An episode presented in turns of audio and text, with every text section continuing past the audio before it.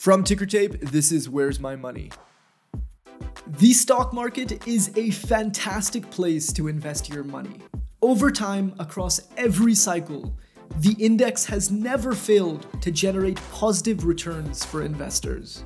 But as many of you know, it's not the only place where you can invest your money. A truly diversified portfolio must include what the industry has labeled alternative investments.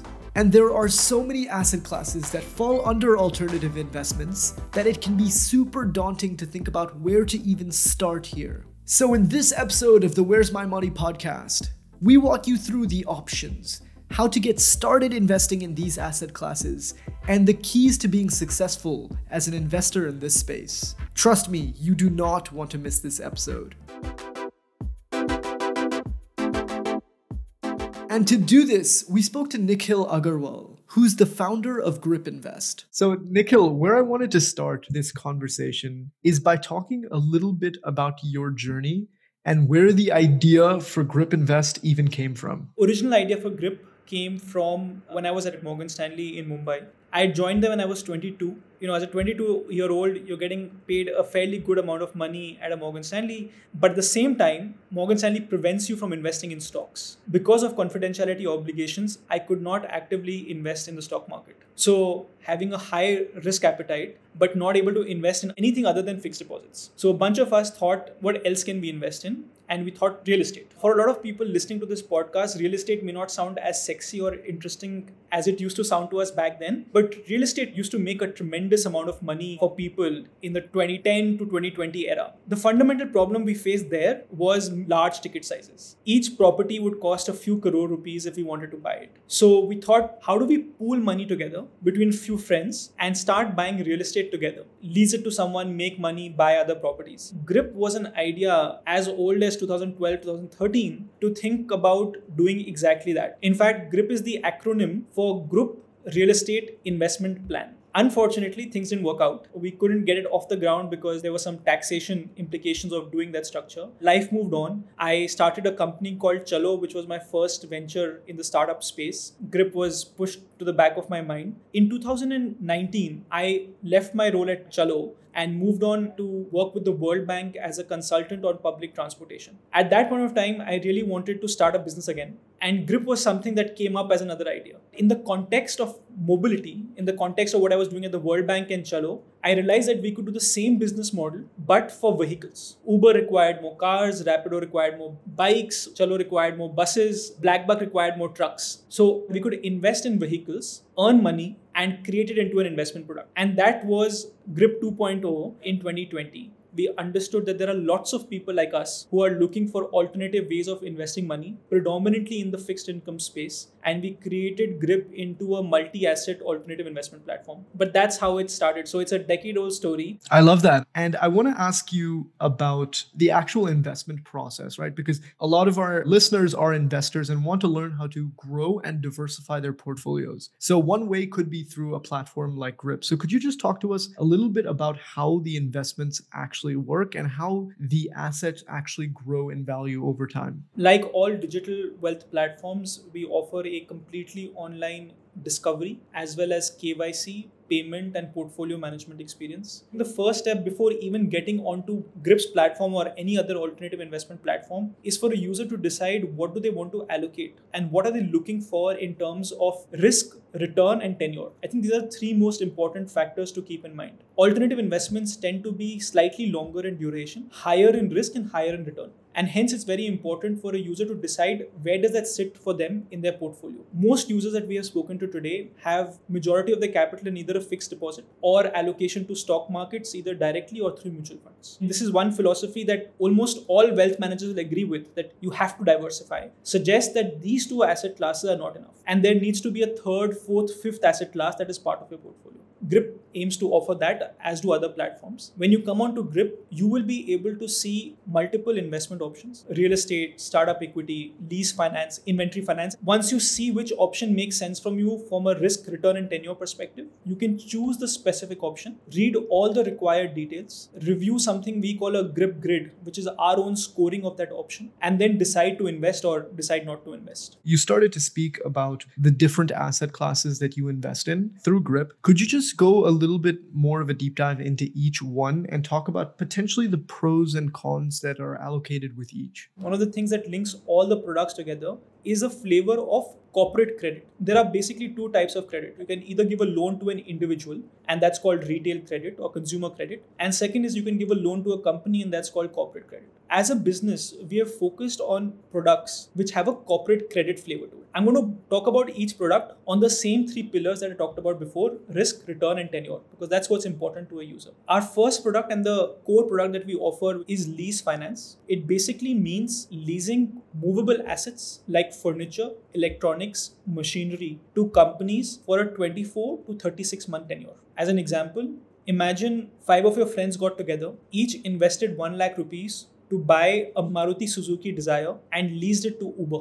Uber would pay you a fixed monthly rental, which would be your returns. And that is an example of lease finance. The nature of this product, from a pro and con perspective, is that it's a medium term product, 24 to 36 months, right? The Second aspect is that you get a multiple bunch of security measures as part of this transaction. Most importantly, you own the asset. And hence, in the worst case situation, there is a monetary value that you can extract from selling that asset. Number two, every transaction has a security deposit. So, upfront, about 10% of your capital is kept with you as a security deposit, which becomes an automatic buffer. Number three, you get monthly returns. Every month, 3 to 4% of your capital is returned in the form of lease payments. And that becomes not only great return, but also reduces the outstanding risk. And as I mentioned, the leasing is only done to companies, which means they're unlikely to disappear. So that's our first product. The second product is inventory finance. A lot of companies keep inventories in their warehouse to basically meet requirements for sales of their users, which may fluctuate. However, this results in a blocking of capital for the company. We allow investors to basically provide finance to a company against that inventory, which means that you are securitized of your investment against a physical good. And once again, it's a corporate exposure. The biggest pro of this asset, it's a very short term product. It's typically one to six months in duration, which is when companies hold inventory, and hence you're investing for a very short period of time the returns are lesser than the lease product because the tenure is lesser and the risk is lesser but that's the broad construct of it. The third product is commercial real estate. A lot of us would have heard our parents talk about buying commercial real estate and earning rental money from it. That is exactly what this product is. The differentiator here is that you are able to buy into a world class quality which is technically called a grade a commercial real estate space which has already been leased to a company and earn returns. Imagine buying a piece of One Horizon Center in Gurgaon. If you're in Bombay buying a piece of the Indiabulls building, that quality of building leased to an MNC who is contractually obligated to pay you rentals over a period of 5 to 15 years. And that's the real estate product. The pros are that your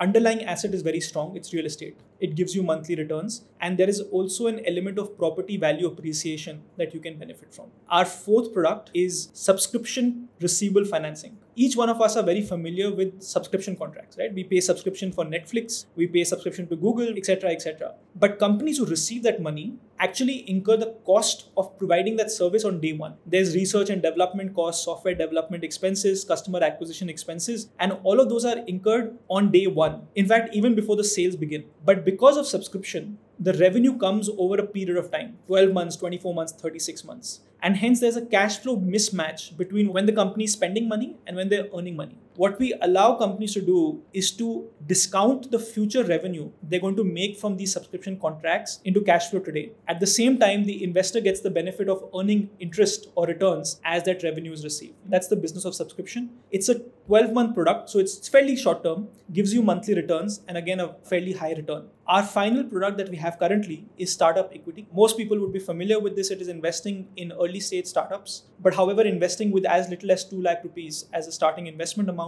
and participating in the journey of these startups. In each of the products, it's important to curate them. And Grip is a curated platform. We do not allow any company to come and list. In fact, of the 100 companies that come to us, only 20 get listed on a platform. So we have a curation process for it. Our strategy is to add one new product every quarter. You know, when I was going through your website, I stumbled upon something really interesting. You have this pie chart of diversification. When you have this pie chart, you have alternative investments, interestingly, only as a portion of that entire piece of puzzle. You know, some companies may not do that. They'd probably try to sell that as the whole shebang. Could you talk a little bit about alternative investments' role in a fully diversified portfolio and how investors should look at it, possibly when they're thinking about investing into this area? The nature of alternative investments is such that it is more riskier. It definitely gives a more a higher return, but it also has certain other features which need to ensure that it's, only a certain part of your portfolio. For example, most alternative instruments are illiquid. You can buy a share of Reliance Industries today, and if you don't like it, you can sell it tomorrow. But unfortunately, that's not possible in most alternative investments. Same is true for fixed deposits. You can terminate your fixed deposit at a small cost and you can get out of it. But that's not true for alternatives. Which means that as you think about portfolio construction and your allocation of, of your savings, alternative investments should only be a certain part of your portfolio, not all of your portfolio. The same is true for stock markets. Stock markets cannot be all part of your portfolio imagine if 100% of your portfolio in the recent times was in the stock market, you would have seen massive fluctuations in your capital. Imagine if 100% of your portfolio was in crypto, you would have seen massive degradation in value. So the principle of diversification needs to be applied to all asset categories you know we're hearing a lot as you just mentioned about the fluctuation that's been happening in the market but we're also hearing a lot of news recently it seems to come out of that you know we're approaching a bear market and there might be the potential of a recession coming forward in, in the US and also globally what role do alternative investments play in potentially safeguarding your portfolio against a recession or are they not recession proof if you could just speak to that idea a little bit that'd be great if you're invested in a real estate estate project which has a five year rental lock in where the tenant has to pay you for five years at a fixed rate and the tenant is an MNC, irrespective of what happens in the recession, there is a very, very, very high probability that the tenant will not be able to breach his contract. Breaching the contract will have incredibly negative implications for the tenant, including in the court of law, in the court of public opinion, etc., about the company. Which means for five years, your returns from that project are completely secure. And whether the recession lasts 12 months, 24 months, which no one can say, you have a five year window to keep making returns. In that same recession period, you are likely to see a significant downturn or reduction the value of your stock market, significant downturn in your crypto portfolio, or anything that is linked to the stock markets. But something like real estate will give you that protection. The same is true for most fixed income assets, and hence that is beneficial. The second part that I'd like to add, which is in some ways unique about this recession, is we are also dealing with very high inflation, which means that traditional fixed income products like a bank savings deposit are generating negative returns. They are earning less than the inflation rate. What alternative assets allow you to do is to beat inflation. So you are dealing from the stock market, you have a lock in of returns for a very long period of time,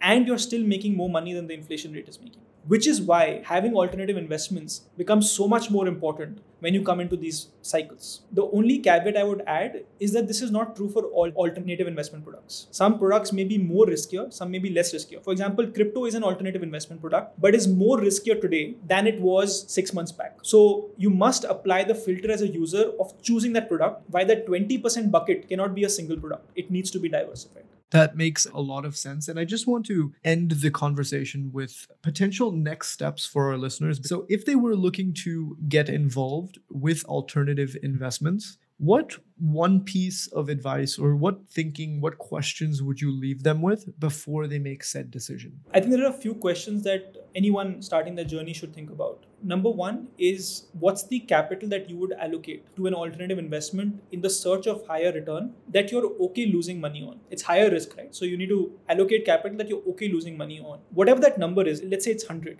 break that number down by 90% and start your investments in alternative with 10 rupees. Research the platforms that are available and start your journey on one of them with that 10 rupees. As you build more understanding, more trust on a platform, keep going ahead and keep investing till that 100 rupees happens. Don't make it all in the first go. Take time to make it and make sure you make investments across products. I think that's a perfect place for us to wrap up. Nikhil, thank you so much for your time. I really, really appreciate it. It was a pleasure doing this.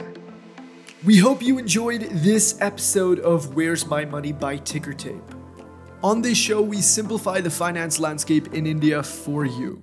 So if you're looking to venture into stock investing, sort out your personal finance, or make sense of how economic developments can impact your money, this podcast will be a perfect addition to your morning commute or household chores. Also, if you enjoyed the episode and want more of this, make sure to follow us on your favorite podcast platform to never miss an episode. And last but not least, consider downloading the Tickertape app. It is an investment analysis platform for stocks, mutual funds, ETFs, and much more. The link and further description will be in the show notes below. Thank you so much for listening to this episode, and we will see you in the next one.